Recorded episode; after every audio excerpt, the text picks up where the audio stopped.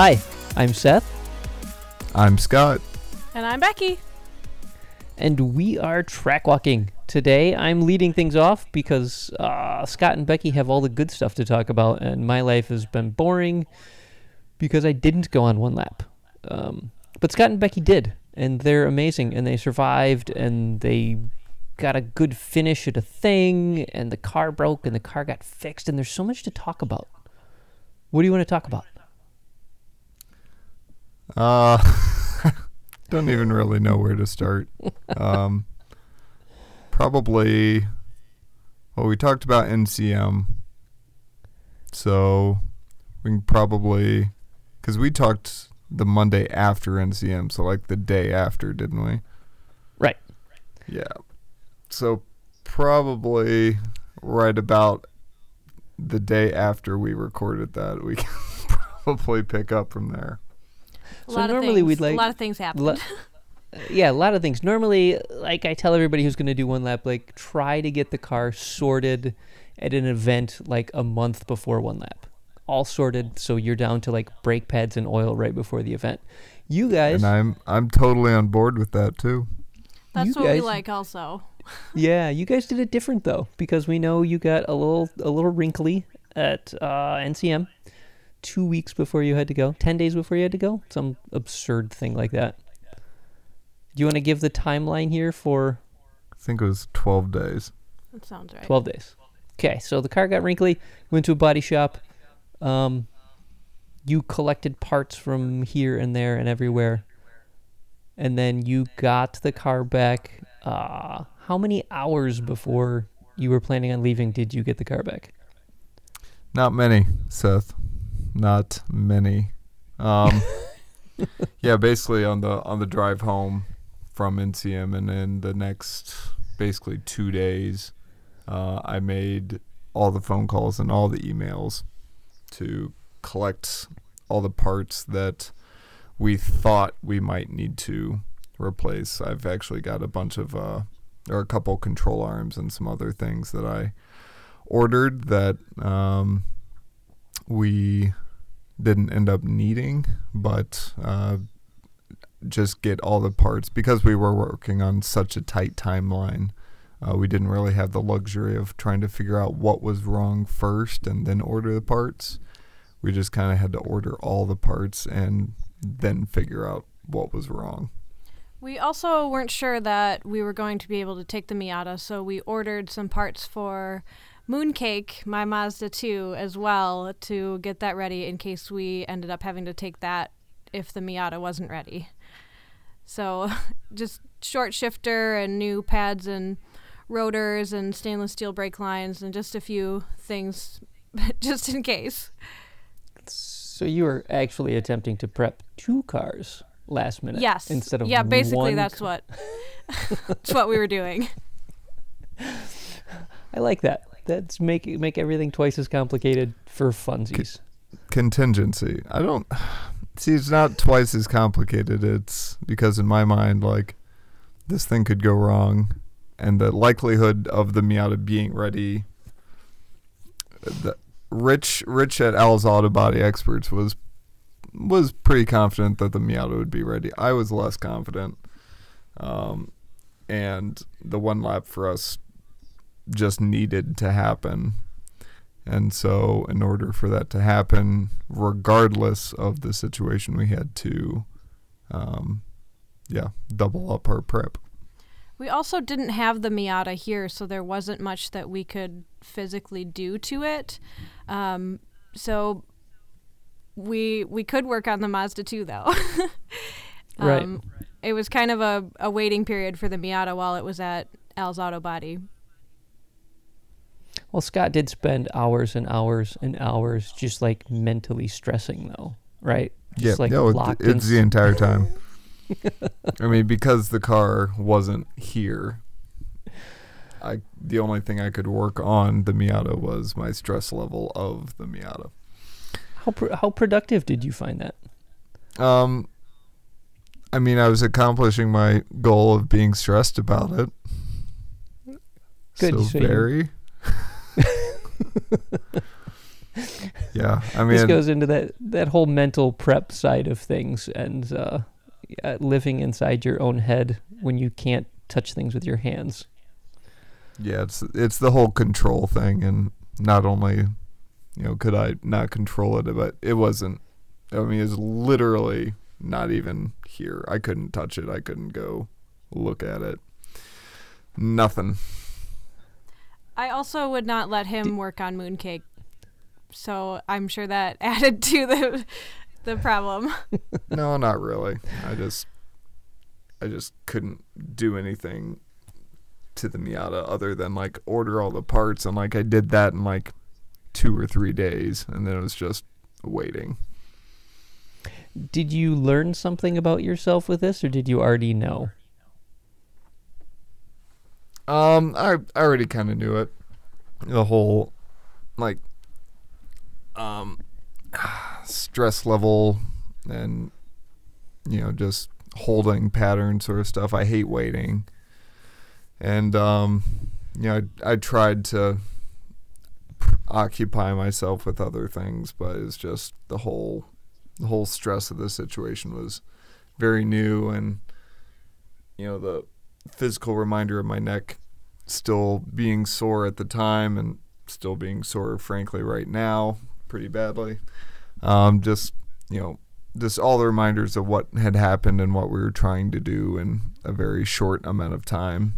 And the scope of the one lap is very different from just a normal track weekend. It's not like we go somewhere and then we have a site where we have friends and tow vehicles and all that sort of stuff. I mean, the the one lap is a 3,800 mile cross country trip um, with high stakes if you don't make it to each track and compete, et cetera, et cetera. So um, the scope of it's much larger than our typical race weekend.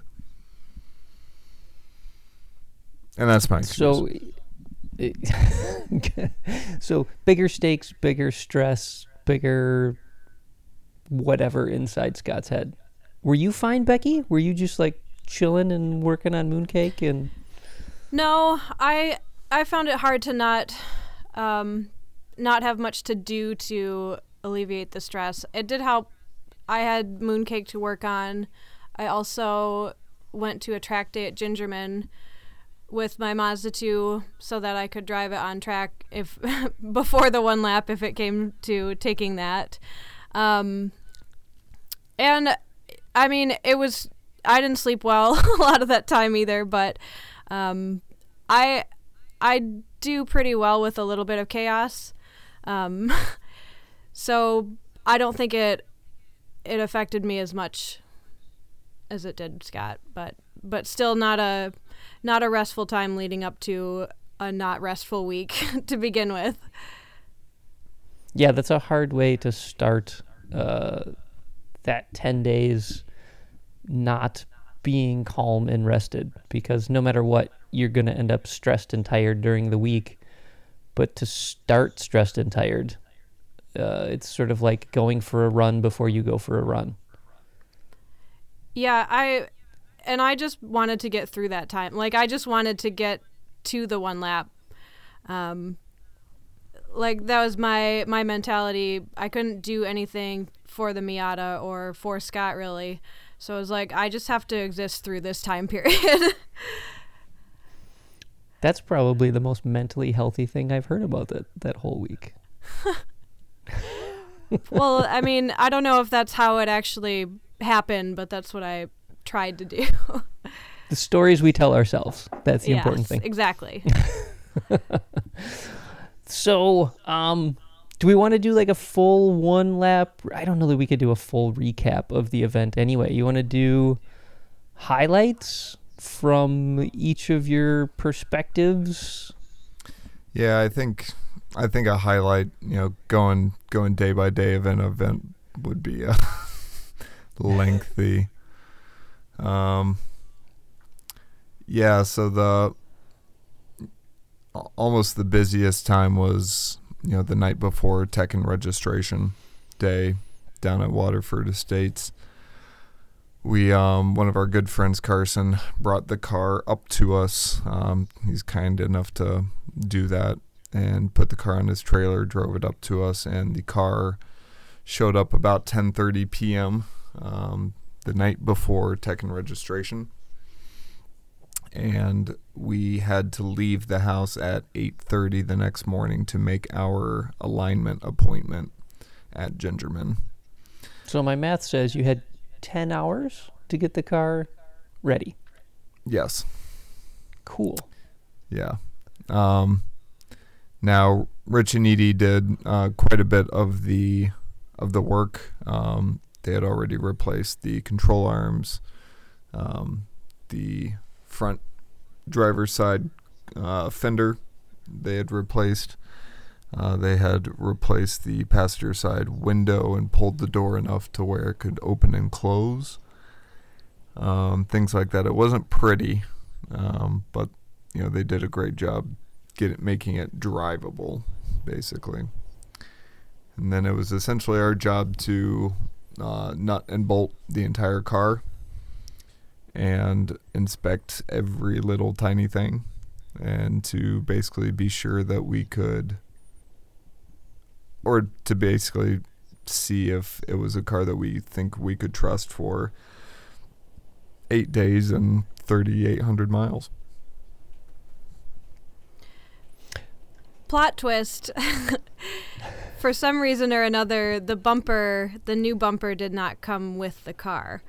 Um, so that was kind of a we were planning on having that and being able to make the new air dam and get that all settled before we left the next morning um, but because the the bumper didn't come with the car we had to scramble uh, fortunately chris sullivan was planning on coming from chicago area to meet us the next morning anyway so he was able to pick it up but we still weren't going to have it until gingerman the next morning at our alignment appointment. So that was an extra challenge. And arrows, sort of like the whole air dam and how your car reacts aerodynamically, has become an increasingly important part of the driving and the setup and everything, right? It's all like everything you know about the car has to do with how it works with aerodynamics, right? Yeah, and um, we've got an under tray that is behind the air dam. Um, we can't really run that without the air dam. So it was like a escalating problem. like one thing led to another problem um, that we had to figure out. Yeah. And this was only after at 3:30 a.m. we discover that our brake piston seals are once again leaking. And um, yeah, that's pretty disheartening. Uh, I was about ready to just almost quit at that point. I just didn't know what to do. So I didn't ask you this. I didn't ask you this at the time, but but brake piston seal kits aren't that expensive. No, but they are hard to find. Well, so my my question is: the last time they leaked, why didn't you order two of them? uh, because the guy who sent me them took them off of another set of brake calipers that he had. Oh, and, okay. Uh, and that was kind of crunch time at that point, and to be honest, just didn't really uh, think about it after that. Yeah. Just had to get it done, and barely got that done. Okay. Yeah, I thought I thought it wasn't going to be constructive for me to ask you during those moments when when I heard that the brakes were leaking. I was like, "Wait, don't you have another set of seals?" because yep. if you had, the conversation wouldn't have needed to be had anyway. So, um, well, and it turns out it didn't need to be had anyway. Um, after some looking around, uh, the StopTech calipers that we have are designed to be super low friction, which means that the tolerances are very wide so that they don't stick and they open and or they you know squeeze and let go very very nicely. And this also means in cooler temperatures which we have had in Michigan because it's Michigan um, that the seals can leak if they're not warmed up. So So that was a real thing. Yes. But we didn't know that at the time. so it, it was the night before we're leaving for the One Lap of America. And we're thinking like what do we do if the brakes if the brakes aren't good, we can't take the car, what do we do? So we decided to take both Mooncake and the Miata to our alignment appointment at Gingerman so that we could have a little more time to see whether we were going to be able to trust the Miata or not. Uh, so we drove to Gingerman without the air dam or the under tray. Um, Scott drove the Miata. I drove the Mazda 2, so I could keep an eye on that stuff in front as well, the brake ducts and the um, the radiator ducting and stuff that was all exposed going down the highway. Um, we got to Gingerman. The bumper came. We started getting the alignment and putting the last bits and pieces back together. Well, yeah. As soon as we got there, we pulled the front wheels off to check the calipers to see if they were leaking. That was supposed to be kind of the the test run, essentially. Like, so once they are, like, if we just drive it down the road, um, will things kind of fix themselves? So we pulled the um, wheel and pads off the side that was leaking, inspected it, and it was dry. So that was very good. Uh, and just for uh, double checking, because that's what I do, we checked the other side, and the other side was leaking. cool. Um, now we had recalled the night before that we had done a few test runs to see if they would actually like continue to leak, and we had not cleaned uh, the side that appeared to be leaking at the moment. So we cleaned it up, put the pads on, and continued to just go ahead and get the alignment. Um, but at that point, because we didn't know again, uh, the we decided that the Mazda 2 and the Miata would both be making the trip all the way down to South Bend. So we took That's both cars to South Bend. Um, finally had the Miata put all back together, and we got to South Bend, pulled into the parking lot, hardly said hi to anybody, and put the front end up and took the wheels off and checked the brake calipers, and then decided that Miata was go for the one lap. I don't think you can do anything more. Like, I don't think you can make a decision that's more last minute than that. That's that's as last minute as you can get. I, I think so. Yeah, we had, I mean, we had the wheels and tires for the Miata uh, ready to go. We had the wheels and tires for the Mazda 2 ready to go. Mazda 2 had all of its parts in the car. And, you know, we were going to have to bleed the brakes and uh, do a few other things to make sure it was good if that was the decision. But yeah, we uh, we literally didn't know until about 2 p.m. Uh, the day of tech and registration. It was was kind of like a which car do we bring through tech and put the stickers on? Yep. That's phenomenal. That's Nope. Nope, that is terrible. that is the worst way to start one lap. Yes, it was terrible. Don't do it. don't don't So, yeah, wreck your car. Don't wreck your car before the one lap. Everyone who's listening to this who's who's like, dude, I want to do one lap. It sounds awesome. Don't don't do what Scott and Becky did. That's the wrong way to start a one lap. Well, yeah, and I could get real sassy about um what caused all this in the first place, but um just yeah, you don't don't yeah, don't bring a wheel to wheel car on the one Uh, lap is basically I was gonna say uh, the long and short line. of it is, yeah, you guys have a race car that has another job. Like it has a purpose in life other than one lap, and and yeah, that's always uh, an interesting decision. And having that work out is when it works out, it's beautiful, and then sometimes it's like it was. So Becky, as a crew chief, uh, and you were a driver this time. You drove. You drove two days of track stuff. Yep, I drove at NOLA and Gingerman. So, but your your role is generally like uh, crew chiefy, decisiony things. Um, did this did, did knowing that the car was potentially different change how you approached that going into the week? Um, I think definitely for the first couple of days. Uh, I mean, every morning on the one lap and track events, we we take the wheels off and inspect everything anyway, um, because we've had. You just never know what's where a bolt's going to be missing or loose or or whatnot. Um, and I just in the mornings doing that for the first couple of days was extra suspicious and just like I, I don't think there is anything different that I was doing except just staring at the car and feeling like I was missing something all the time. I like just the thought of that. You there in the cold, squinting at the bolts. That's exactly yeah. what it was like.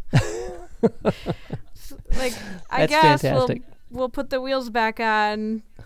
I'm skeptical though. Well, and it didn't help that um, the first day on the autocross, uh, one of the brake adapter to knuckle bolts, um, they were loose. Um, could have been that I missed them the night before in the haze of sleep and caffeine. Um, so those were loose, so that was an extra little bit of nervousness and suspicion. And then the very next day at Memphis, um, we go into our first session recon lap, and the uh, front left hub, which had just been replaced, was um, installed incorrectly. And um, in the middle of turn one, which is a high speed right hander, the uh, car started braking by itself. And um, so I managed around just a couple of the corners and went to brake and had no brake pedal. Cool. Um, so pulled in, uh, didn't get to make our first run, which is our first DNS of any one lap we've done. We came in and just noticed that the hub nut was barely tight. So I was like, all right, crap.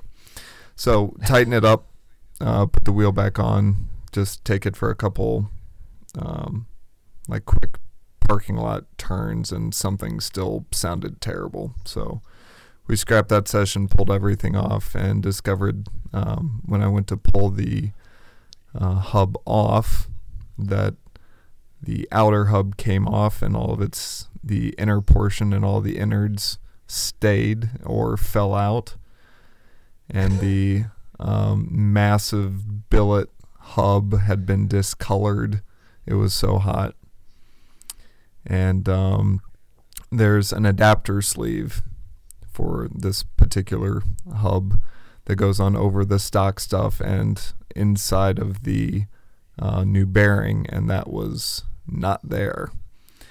So Ah. basically, there was a large amount of play on the inside, and no matter how tight you got the nut, it just wasn't going to work. So the notion that that car made it as far as it did on the road and even through three autocross runs and a skid pad, um, I don't I don't quite know how that happened.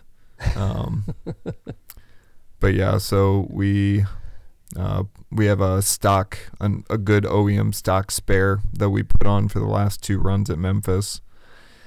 And um, one of our fellow competitors, Chris Christopher Lewis, uh, who runs a bunch of um, or several endurance Miatas, had one of these nice big beefy hubs on one of his race cars that um, they had um, Robert Thorne's wife take off of the race car, and we drove two hours out of our way from Memphis down to Eagles Canyon to Oklahoma City to pick it up and uh, keep going.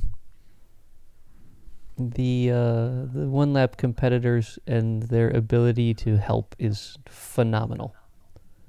Um, that's the the best part, and and you and I have said this, but everybody says it. It's really not you against the other guy. It's really you and the other guy against the event. Um, and so everybody's trying to help you you conquer the event more than beat each other.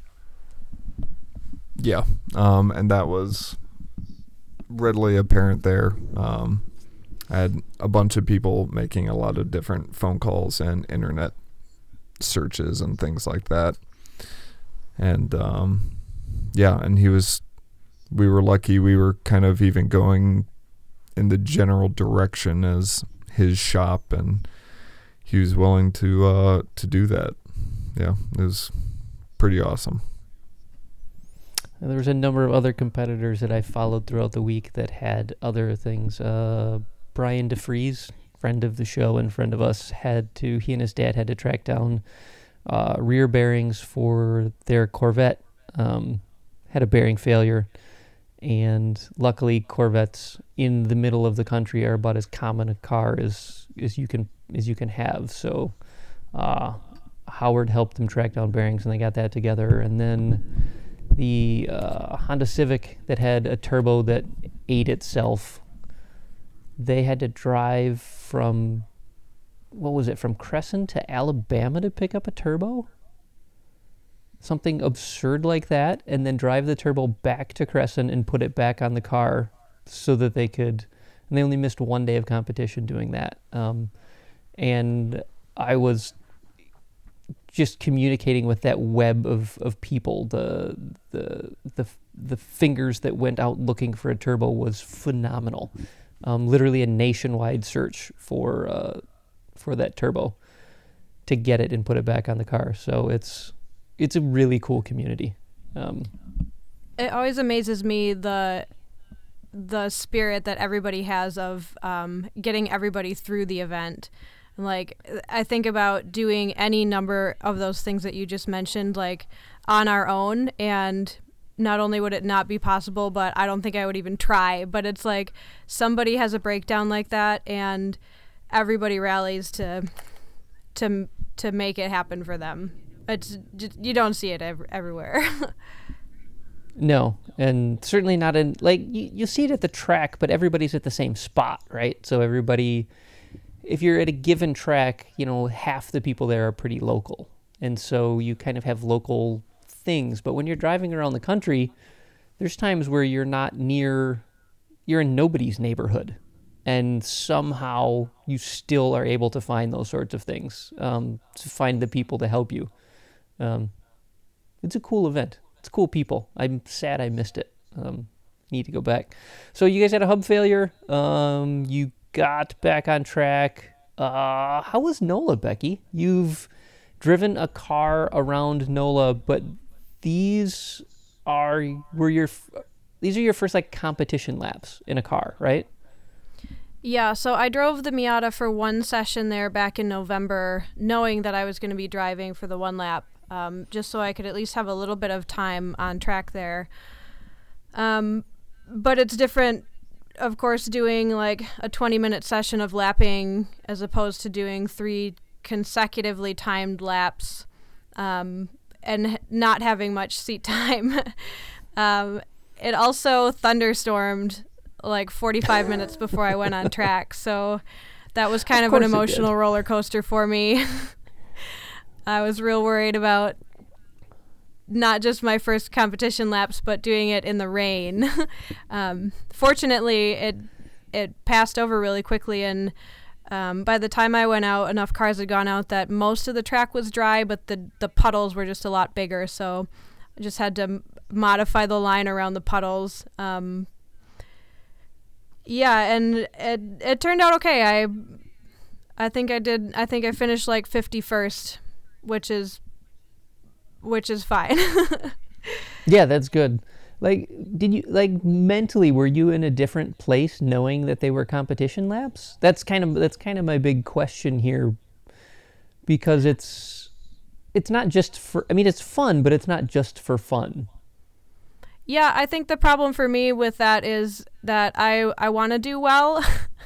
I'm a pretty competitive person, and I know that I was going into it with not a lot of experience and not a lot of seat time, but um, whatever I do, it gets you know, it's posted on the results page so everybody can see how slow I was. Um, and I, so that makes me extra competitive to want to do well because everyone's going to see um, Yeah. how it turned out anyway. But um, I just tried to go into it thinking like I, I'm just, it's a milestone for me to actually compete um, and I just want to I want to do it and have that experience and trying to tell myself that I'm not going to beat everyone my first time and that's okay. Yeah. You gotta get. I don't know. You gotta get in the in the right headspace so that you're. You have to do it a couple times so that when you go, it, it becomes familiar to line up with those those other five cars at the line and be released one at a time and, um, you know, not be screaming in your helmet. Um, that kind of thing. I feel like you have to do it a couple times. Well, and it helped um, just having been part of one lap for the the last two times that it ran and knowing a lot of people there. Um, I was nervous about what run group to go out in because I didn't want to hold anybody up. Um, I went over and talked to Bob and Ted, who I know that you know, but they're just two Yeah, they're good guys. best friends and they're just like the coolest and I've always had a good rapport with them. Um, and they were were really kind to invite me to go along in their run group and just knowing the people that would be watching and that a lot of them know me and are just excited to see me actually drive on track. Um, that helped a lot too. Good. Yeah, Bob and Ted are great. We've I've been in run groups with them a couple times, um, and always had fun. Um, they they traditionally run more towards the back than uh, you guys do. Uh, they run more like where I run in back, so I've hung out with them a bunch. They're good guys. Um, so I don't know what else is there to say. You, uh, the car broke. The car got fixed. Um, Becky drove. Scott drove. Scott, were you happy with your driving this year? Uh, by and large, yeah. Um, you know, it was a lot of experience has been gained since the last time we were on the one lap. Um, the last one lap we had gone on, um, I only had one GLTC race under my belt, um, and only really one season of HPD, and before that. So, you know, I'd had more than a full GLTC season. Um, really felt like, you know, not only the car but my driving abilities gotten better. So I was just kind of eager to see kind of how I and the car would do in the field, and the field this year was extraordinarily pointy. Um, not just from a car choice point of view, but we had I think eight professional race car drivers Yeah, here this year. it was a thing So- this year. Yeah, yeah, it was a real thing.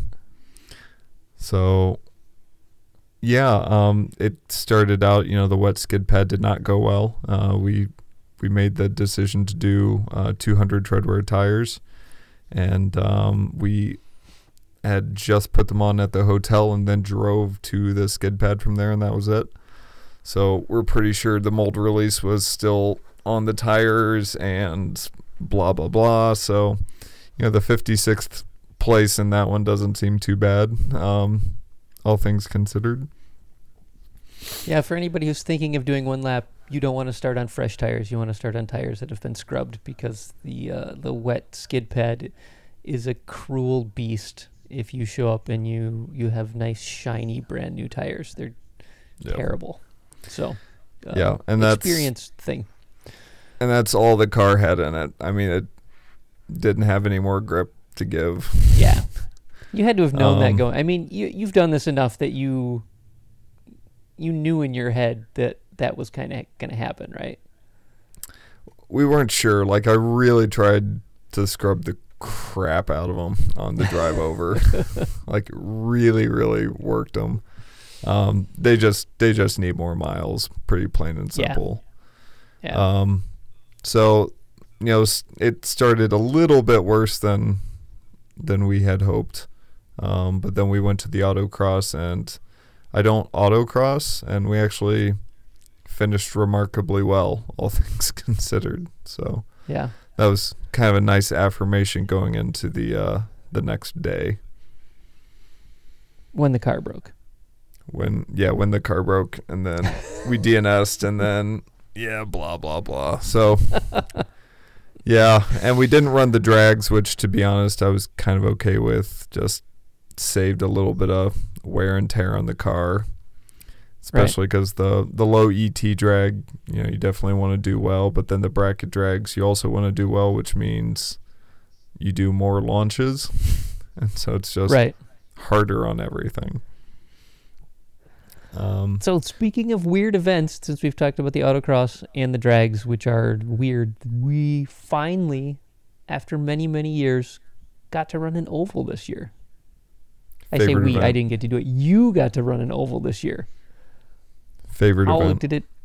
Did it really like it? Yes. It fulfilled all your oval fantasies that you might have had. It for me, it was just the sheer absurdity of it. Um, I mean, you had all these cars lining up to go into this heavily banked three eighths mile paved oval. Um, that you enter it like the the top of the bowl is about ground level, and then you go down into it to drive. So, like driving from where we were gridded into there, it's kind of like if you've ever skied off of a cornice. It's a bit like that, but in a car, which felt pretty badass. That's awesome. Um, but yeah, I mean, it's it was one of those wild card events, kind of like an autocross, where you don't get to practice it. You can't really prepare for it. You just have to figure it out and do the best you can. And uh, I think the one lap could use could use more of that. Good. That's fantastic. How did? Hey Becky, did you like? Was there any car setup? Did you? Because there's a couple people on one lap who are oval people. Um, Jack and Jenna Wagner have raced, uh, spent years and years and years racing asphalt ovals. I didn't Um, know that. They would have been great to ask about that. uh, we did get some tips from um, Team Toyota. Is really killer with setup. Um, so they gave Yeah. us some tips on tire pressure. I think it was like the right side we started at pretty close to hot pressures, and then the left side was 10 psi less than that. Oh wow! It I had no idea that seemed would like it be that- worked. Yeah, see, I would have gotten that wrong. I had no idea that you would you would do that kind of pressure stagger. Make I guess it makes sense. I guess. yeah, I don't know. I don't know anything about ovals.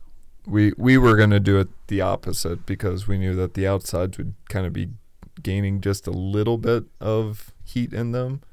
So to keep them even, it kind of made sense to us to keep the inside higher. But um, yeah, you want you really want the inside lower because it pulls the car to the inside. Oh, Yeah. It's kind of like cool. it's kind of like almost adding wedge in the car or taking it away, which whichever whichever way makes you turn left. For a Um, second and then there, we you sounded super knowledgeable. Thanks. Um, and then we kept the the inside. Uh, let's see. I think the inside we kept low rebound, and the outside was high rebound, something like that. So yeah, it was basically left to right stagger. That's awesome. I'm definitely going to need to talk to you guys more if we have an oval in future years because now I realize I have no idea what I'm doing at all, Same. which is my general state of being. But you guys now have more knowledge than me, so you're the pros. So, Yeah. um, sa- same. That's is that's it- why we have friends who have done things that we haven't.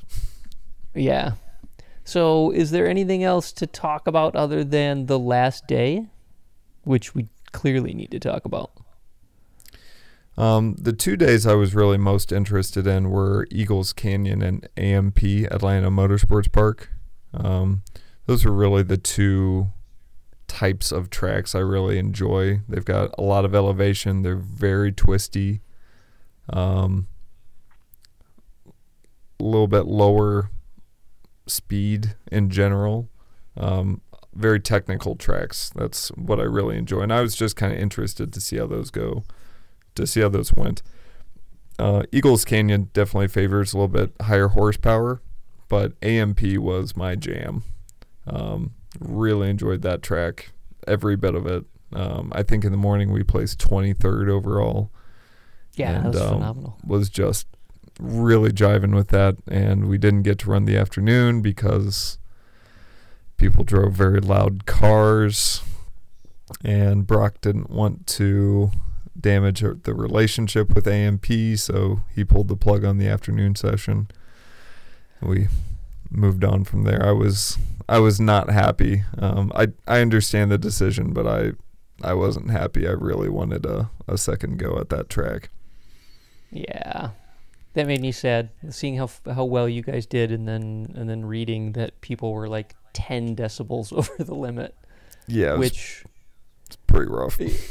yeah, it's not. They weren't a little bit loud. They were ridiculously louder than the track limits. Yeah, one one oh nine five was the the high score, and that is, I'm pretty sure five decibels above the loudest sound restriction in the country, or something like that. Yeah. Ah, well, these things happen. Yeah, but um, yeah, it was kind of nice to go to Gingerman the day before the last day, and you know, be at a very familiar track where we know where all the bathrooms are, and we know the people who work the food stand, and we know the goofy guy who um, does race control. So that was that was nice. Did it feel like home? Was it? Does it have a different vibe to it than the uh, the away tracks, if you will? Yeah, I think it um just not having to think about like where do I go to pit out and where's pit in and um, where do I line up and all those things um, and just just a it's just comforting to be at a place that we've been so many times before. That was a great Yeah. ending road course for the one lap for us. It saves a little bit of mental bandwidth. Um, Definitely. You, yeah. So how did what did you feel about driving there? How did how did you feel? Um, it was definitely a lot easier to drive on a track that I've driven at least a few more laps on before, so that was helpful. Um, and I think I I still don't have a lot of seat time, so I still was learning a lot between my first session and my second session of the day, but um, really was able to bring some some time off um, on the second session. Scott helped me look at video and data and see where I could get some easy time and um, placed 49th in the second session, which was like my secret goal was to get into the 40s. um, so that was really good and really good for me. I am a little bit sad that Scott didn't get to compete on his home track because I think he would have just like blew everyone out of the water there. But um, but it was really important for me to to be able to drive in competition on the one lap in the Miata. Uh, something that was we really wanted to make happen this year. Does that does it give you things to think about for for next year um, as you sort of mentally prepare to go f- faster? I know you're like, you're going to take Mooncake, so you're not going to go faster. I've driven a Mazda 2. Faster's not really a thing in those. But so one lap you kind of have to be able to go fast right now, which is different than how we we teach people to drive on track usually, right? Um, we want newer people, and you're still a would be considered a newer person on track. We want them to take a fairly measured approach to building speed usually. Um, but you're gonna jump into the you did this year, but next year especially you're gonna jump into the pool where you're like, cool, now I have to to mentally change how I do things to I need to go fast now. How are you gonna do that? So I was actually thinking um, that I should sign up for some autocrosses. Um, and I that's really not something that interests me on its own, but I think it would help for the one lap to be able to learn a course and learn how to go fast quickly. it's it's interesting how many one lap winners also have uh, autocross national championship trophies. Um, I mean, I know Scott hates autocross, but uh, there is a correlation there.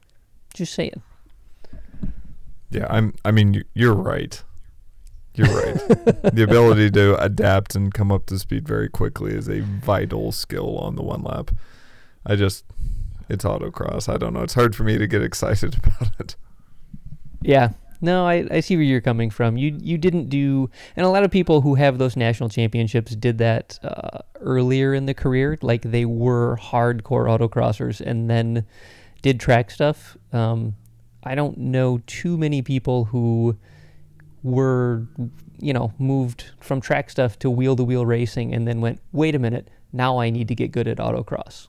That's just not the the general uh, progression that people have. So I see where you're coming from, but I also think Becky should get better than you at autocross, which may not be that hard. Well, I wouldn't really be going backwards because I haven't done a lot of track time anyway, so I'd still be starting with autocross, right. sort of. Um, but yeah, I, I also think just driving better than Scott. more seat time and on a variety of tracks would help too, just to learn, um, be more comfortable with carrying speed through corners and um, braking points and all of that, just to get a better general feel for for those would help me too. Yeah, one lap is one of those things where you're when I when I drive one lap, my hardest thing is trying to figure out um, braking points into the first corner, um, because you only have three laps, and your braking point between the first corner where you have a the the first lap where you have a standing start into the first corner is different than your braking point the next time around, and that always messes with my head so much to to know that that the first time I come into that corner I can go deeper and then the second time I come around that braking point needs to to back up and and then to know that and then to not have it mess with the entire rest of my lap knowing that's happening is ah I still don't think I've ever gotten used to it. So perfect example is me at AMP um, first uh, first hot like first full speed uh, entry into turn one, which is kind of like a downhill braking zone, and it's a fast. You're you're moving by the time you're there, and it's visually deceptive on how far away the turn is from the braking boards. And so I started braking at six. I I depressed the brake. I let off. I then pushed the brake again. I then went back to throttle, and then finally I went back to braking. That's how early I braked going into one. Yeah. So one one of the things yeah. I definitely would have uh, liked to have changed. A lot of time left on the table there. Yeah, that's um, that's a thing that happens. I, I do also think Becky is going to be a much better time attacker than me. Um, her ability to pick points and uh, just kind of execute turn in points, apexes, things like that is much. Um, she's much more precise and at it than I am, and I think that's uh, I think that's going to carry carry her well. Why do you think you don't do that as good? Are you thinking of different things? Um, I don't I don't particularly qualify well, and qualifying is virtually time attack. Right. I it's it's hard for me to be very precise and keep to okay, I'm gonna start braking here, I'm gonna start turning here, I'm gonna end braking here, I'm gonna apex here. Kind of just have a mental plan and go with it. Um, oddly enough, when I drive for qualifying and certainly for races, I'm much more go with the flow than I think I than I think is good for my driving. Um, I was, it, it's almost some, and and I don't mean this at all to offend anyone. Like it just it feels almost lazy to me, and I I haven't quite figured out why that is yet. Um, but Becky is just able to take like she's able to look at data, look at video, and say, okay, I need to do this, this, and this, and then she just goes out and does it lap one.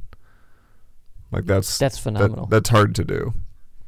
Yeah, I don't do that. I'm bad at that. Usually, if I look when I used to run data, um, actually on my Mazda 2 way back in the day, um, I could see, I could see myself make a mistake in the data, and I'd be like, "Cool, I want to fix that," and I'd know exactly what to do, and I would go back out, and I could look at the data, and I would make the exact same mistake in the exact same way, even knowing you know, like there's a thing I have to brake differently in this corner.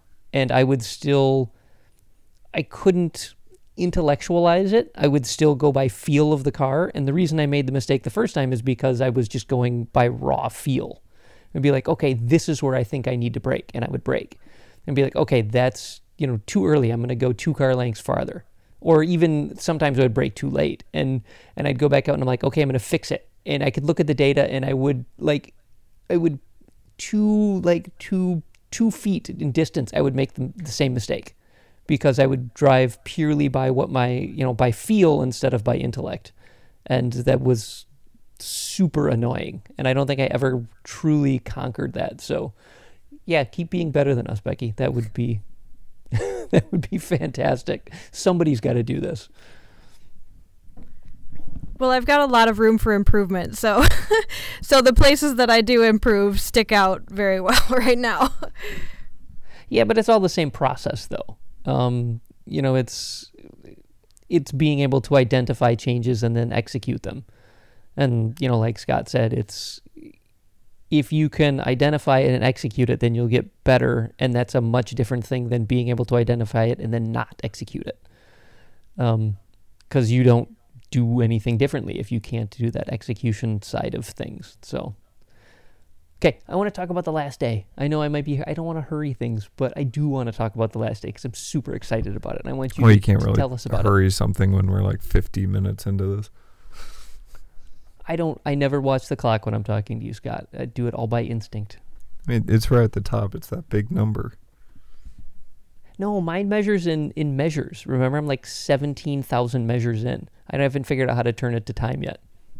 I don't know how. I don't know how long a measure is either because I'm bad at music. So, last day. Tell me about the last day. I want to know about the last day. So uh, we go into the last day. Um, pretty secure in our overall spot. Um, and, um, you know, just pretty much knowing once we pulled into Waterford that, you know, we had kind of made it. and it's a, it's a good feeling. You have some beers, you hang out with some people, swap war stories, all that kind of stuff. And, um, in class we were fourth place, but we were only five points behind third place. And I'd I'd kind of been watching that throughout the week, and we had kind of traded positions a few times, and it's like, especially once we got there, I'm like, I really want that podium, like I really want that podium, and I think we can You guys get have, it. you guys have never taken home a, a trophy, right? No, this is the first piece of hardware we've ever we've ever gotten for uh, racing. Slight, slightly the consequence of, of bringing a spoon to a gunfight uh, Yeah. most years, but um, yeah, spoiler alert, I guess. By the way, um, yeah. so yeah, we go into the um, the dry skid pad, and you know, since this year was a little different because the tire rack didn't want everybody on site, um, I think it was actually better for uh, warming up the tires. Uh, Andy Hollis disagrees with me, but I think he's wrong. Um, so basically, the entire way over, um, I was doing, um, I was basically bedding in brakes the entire way there. uh, really getting the brakes nice and hot because hot brakes heat wheels and wheels heat tires. That's that's effectively how um, the bulk of the tire warms up. So we certainly scrubbed it in a few times, but really using the brakes and letting those warm up is is the best thing you can do. So we did that the entire way there, and we only kept a few things in the cars. We double checked tire pressure right before we went, and once we were there, the guy said, "All right, well, let's line up in five minutes or whenever you want to." So I said, "Okay, we're going right now," because the longer we sit there, the cooler the tires get. So we uh, we jumped in line real quick and went out there. And um, skid pads are weird. It, it's hard to it's hard to feel how you do on them. You just kind of do the best you can. Um, the first you go counterclockwise first, uh, which are typically your better better G loads because driver side and all that stuff. Um, first lap, I I could have gone faster. Uh, it wasn't by like towards the end of that first time around that I put a little bit more wheel into it and a little bit more throttle, and the car wanted to go faster. So I think the first time round was a 109 G. The second time around was like a 1.11 or something like that. Um, spun around, went the other way, and um, I think a little bit quicker that time around. Um, we did. Uh, I kind of matched my first my first one in that direction. Went a little bit quicker the the second time around. So, I mean, the car felt good. I mean, it felt like I had grip. It's just it's hard it's hard to gauge when you're out there, especially you know when the field is separated by like four or five miles an hour average. It's just not right. that big of a difference. So, yeah, we did it, and then basically just packed up, went back to the hotel, and kind of waited, um, just for like an hour, and just talked and hung out, kind of waiting for the award ceremony. And um, you you found me or said something. Somebody walked past me and said, "Hey, good job on the skid pad. That's really impressive." so that's that's all I got until um I guess the results were up by that point or something and um I think didn't you didn't you look at them? You said that you got third or fourth or something. Well, the person that walked past me had looked at the results and said like that's really impressive. Was it third or fourth? And I said, "Excuse me?" and then we looked at the results.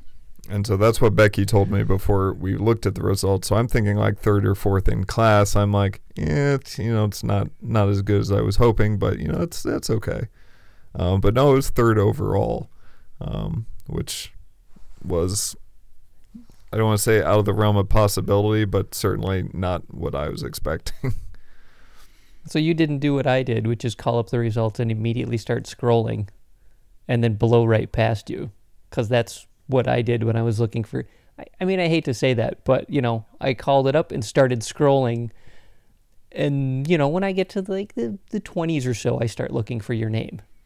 Well, usually what we do whenever the results come in is we look for like the top 10 or 13 just to, you know, see who's up there and then we start scrolling. Really like between 15 and 30 we're no offense, we're just kind of uninterested. It's it just tends to not be you know where the front runners are or where we are. So it was, you know, we saw Camaro got first by like a set a new record, uh, which was impressive. Second was another Camaro, another Camaro, and then a Miata, and that's that was that's a very strange moment. Um, that's that's. But weird. also soon after that, you know, figured out we won our class, and for that event, and um, actually got a overall podium for SSGT 2 small bore, which is pretty cool. We came in third behind uh, Super K, obviously, and yeah, uh, that was going to happen. And Team Unicorn, which um, Eric, which we we love and respect the hell out of, and just just eked out the uh, the VWs, which I know they weren't happy about, but. Um, we just we love running them with them and trying to trying to keep pace with them through the week. So that was fun. Yeah, that's okay. They deserve it because there was the one year they beat. They were running uh, whatever it was, economy in one of their cars, and they beat Brian and I by like five points at the end. So they, uh, I don't feel bad at all about them losing to you guys because, uh, you know, whatever. I love those guys. It's not a one lap without at least at least one VW. Yeah, and and harassing them and them harassing us and all of that, you know, making fun of them for cars breaking and all that stuff. So yeah, that's that's what I love about that group. They're they didn't break at all. I know it was weird. It, it was weird. Uh, no, no dual clutch transmissions either. So you know, add do that math. Yeah, yeah. So they, maybe they're finally starting to learn. Maybe. Um, it seems like a good send off for like a good one lap send off for the Miata to bring home a trophy, and considering the shape the car was in a week before the event, and knowing your history of the car and the event is would you have could you have done anything differently or are you just happy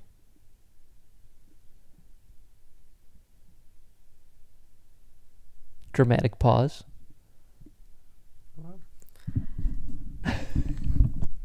Um, man, I don't, I don't know. The only thing differently that we would have done is, um, would have liked to have the car ready before the event. but we were definitely still planning on taking the Miata and this being its last year. Um, we kind of were talking in the middle of the week how we just like just this week we realized that we brought a, a race car on the one lap. like we've always said, race cars don't make good one lap cars. The more race car it is, the less reliable it is on the transits. And we didn't realize that that's what we were doing until we needed a part and couldn't pick it up at the auto parts store. And then it was like, well, we did the thing that we said not to do. um, but but we still wanted to do it with the Miata. We wanted to do it after the engine swap to see what it could do in the one lap. Um, and we're looking forward to not having a race car on the one lap next year. it was a lot of uh, sleepless nights. Um, I think most of our nights we got about five hours of sleep. One night uh, we were driving on a transit through a thunderstorm, and the intake filter was getting soaked with water, so we had to pull over and reroute the intake so that it was not getting as much water on it. Uh, and just looking forward to not dealing with some of those issues next year. Yeah, I, I don't. I don't think it could have gone. I mean, it. The week went like it went. Um, I'm very. I'm just very happy it ended the way that it did. Um, that last day was ended on a pretty extraordinary high high note, and uh, that was that was pretty cool. Um, you know, certainly it would have been great to have had you know the car not wrecked at NCM and uh, you know coming into it a lot prettier and uh, a lot more prepared than it was. Um, but you know the week week went as well as it could have, and you know one of the the mottos of one lap drivers is adapt and overcome, and it's we we had to do we had to do that you know for almost the first time on the one lap is we had to do several adapt and overcomes. And uh, so the hardest one lap I think we've done by a pretty long margin. Um, so yeah, we were very glad that the Miata made the trip uh, there and back, and um, we were delighted by the pace that the car had at uh, at a few of the tracks, and we are very happy that uh, it will not see the one lap again, and um, that Uh, we genuinely, for the first time, we get to experience the one lap with cruise control and air conditioning, and um, yeah, I I mean, I can think of worse ways to spend a week. So we'll we'll see how that goes. I, I may or may not have sent people to ask you about your air conditioning during the week. I don't know if they they pulled that off, but we, we, we had a few people make snarky remarks, and you know we're just we're we're used to it. It's the air conditioning has almost never been on the car since I've owned it. it's just I know that's that's why I always Yeah. mention it because it's never there. Yeah. The the new thing this year was not having cruise control. I can't say it was terrible. It definitely wasn't ideal, especially through Louisiana with the crappy roads. Um, yeah, Um, Becky was finding it hard to keep her foot on the throttle consistently. So like every bump, it would like, especially like when there were timed ones, like it'd really start to buck. Um, so yeah, I mean it's uh, it's it's a good car. It's just not a good one lap car anymore, and um, so we're gonna retire it from the one lap and make it into a uh, better wheel to wheel car. I think it definitely of of one lap cars that have a history. I think it has a good history um, for doing it the, as many times as it's had, and for the the changes it's had through time. Um, it's it's kind of one of the the epic. In my mind, it's one of the epic one lap cars now for for what it's done. So, and and going out with a third overall on the dry skid pad is kind of like an exclamation point at the end of that. It's pretty phenomenal. It pays to drive a very small, low, sticky, stiff race car on a uh, on a dry skid pad, or you know, at a, a track like AMP. You know, that's that's kind of what that car is designed to do well. This is true. You built it to do those things well. The things it does well, it did well. And for the first time ever, we got to drive it on the racetrack with the max effort engine tune. Uh, we'd never we'd never driven it uh, with all of its horsepowers. Uh, it's only Really? been a GLTC tune, which is our 200 horsepower tune, and we got to see what 218 felt like. Um, and it's more, so that was cool. It's gonna yeah, see, you get addicted to all that that Honda horsepower. It's terrible. Yeah, I I wouldn't mind it all the time, but yeah, that's a that's a arms race I don't want to get into. That's why we're not in No. time attack. Right. Yeah, because then you never stop searching for it until you blow things up. So Yes. um what else is there to say? You did one lap. You survived. You overcame. You did awesome stuff. The car's retired. You're clearly not fully rested yet. Um, I don't know what else to say.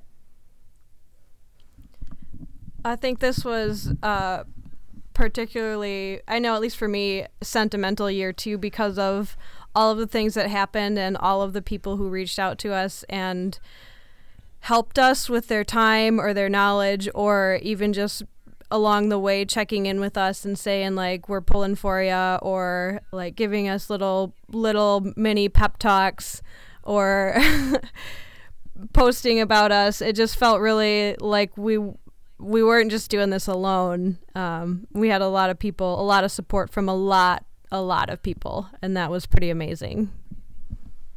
Yeah, it was kind of a wind in the sails sort of thing. Um, it was a very hard week, and um, to have had all the help, support, encouragement um, that we did have.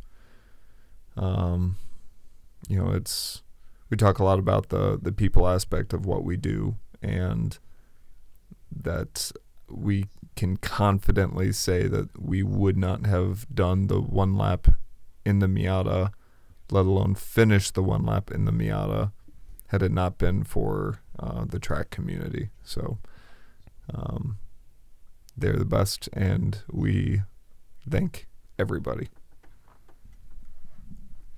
It was also super fun to see a lot more grid life buddies on the one lap this year and to see them do well and be happy for them too. So it was kind of a, a crossover in a lot of ways between one lap and grid life for us this year. Yeah, Tom O'Gorman has is again ruined my. You know, I always tell everybody that like your first one lap, it's not like you're gonna go win. So just you know, go learn how to one lap, and then you've got Robert Thorne and Tom O'Gorman who've both won it on their first one lap, and I'm like, okay, well, unless you're one of those guys, and then you can win it on your first one lap. But normal people don't do it. Yeah, and Smedegard and um, Moss and their street mod time attack car. yeah, Um, I mean that's you know you you can say you've got a street mod car, but that's this in my mind is the street mod car to end all street mod cars. I mean, it does time attack things and just drove around the country, um, and I think broke less than we did. So I mean that's that's quite a thing, and they. Uh, they almost broke the street mod record at Gingerman on a junkyard motor on a low horsepower tune. So they are they're swinging for the fences this year. That's going to be fun, and to have seen uh, Tom come in on his first one lap and just know his skill set as being very tuned to what the one lap is. Uh, we were excited to we're excited to see his performance all week.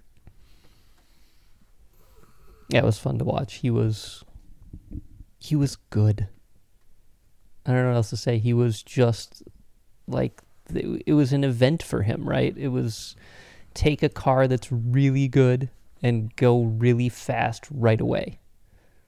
Um, and he did that, and it was phenomenal. It was. I keep using that word, but I'm just like I wasn't there, so I just watched from a distance, and ah, so jealous. All right, did we make a show, Scott, Becky? Thanks, so. Do you guys want to? Th- do we need to? Th- do we need to thank extra? I ask you guys. Do we need to thank extra people? You you've already thanked literally everyone. Do you need Yeah. to thank anyone else? Um, I would check Facebook at Robertson Racing Miata. Um, I think we're doing a much more detailed breakdown from day to day stuff and thanking people and everything like that. I, I almost don't want to thank anybody for fear of missing somebody important.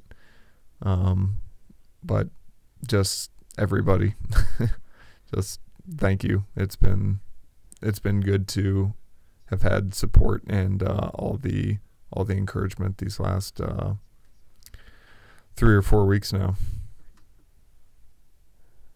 Fantastic, Becky. Do you want to thank anybody else?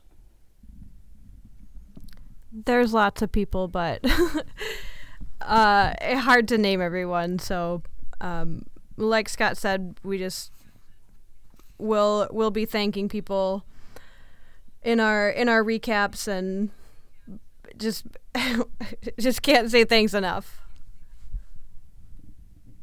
All right, Scott. You want to cover the social things because the last time I did it when I interviewed Pete, I did a terrible job. What are where are all the places people can find us? I wouldn't say thank? terrible job. But Who's we are at Track Walking Podcast on Instagram and Facebook. At Track Walking Chats on Facebook is our discussion group. Please like, rate, review, smash the sus- subscribe button as the uh, kids don't say that anymore. Adults say that now, so I don't know what the kids are actually saying.